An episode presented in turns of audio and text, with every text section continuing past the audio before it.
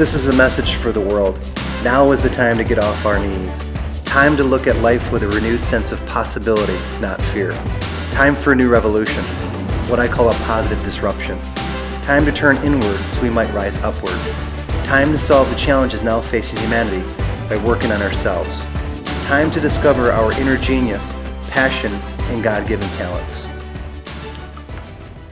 Hello and welcome to Positive Disruption Podcast. This is Tony Rubleski, your host. Let's start out with the first of the three Q's, our quote from Louise Hay. She said, Somewhere, someone is looking for exactly what you have to offer. Question to consider Do you give up too soon, or do you persist on looking for new options and ideas to help you serve more people? Louise Hay founded a great publishing company known as Hay House Publishing. Obviously, that's her name. But what I love about this quote is it's also a great encouragement to each one of us that we're not for everybody. That there are also a very, very select few people that are looking for exactly what we have because we're a better fit.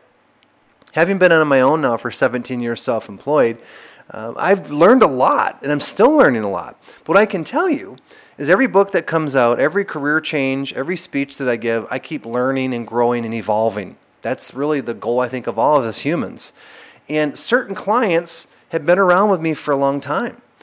However, a large number shift and they come and go. Not because I believe that they don't see value.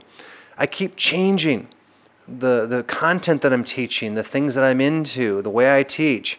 I get bored sometimes. Doesn't mean I completely go off the reservation and lose my focus. Believe me on this. But not everyone's going to understand you. They're not going to see what you offer as a fit for them. I think some of this is common sense, but sometimes we get so distracted we can't see the obvious. Okay? So let me go to the question to consider. Give you some quick perspective. I'll give you some more here, but let me reread it. Do you give up too soon, or do you persist in looking for new options and ideas to help you serve more people? Folks, business moves rapidly. We're in the information age. That keeps doubling, tripling daily around the planet. And why I throw all these things in there sometimes very much repetitively in different podcast episodes, it's to remind us, as a, again, what one of my mentors, Dan Kennedy, taught me. Many times we underestimate the difficulty of the task.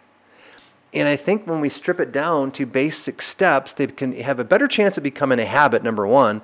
And number two, when we have these habits in place, we can build momentum.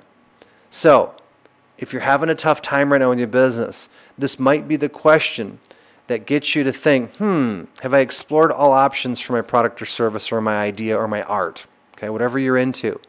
Or are you giving up too soon? Or do you see, you know what? There's four or five other angles or options. I'm going to try them.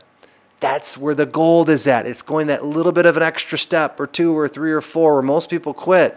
Or you say, you know what? I'm going to sleep on this, and tomorrow morning I'm going to make five phone calls or look at five different websites to find out if there's another angle, another way that my idea might find the right audience. Until next time, this is Tony Rubleski, your host. Thanks for listening. We appreciate you listening.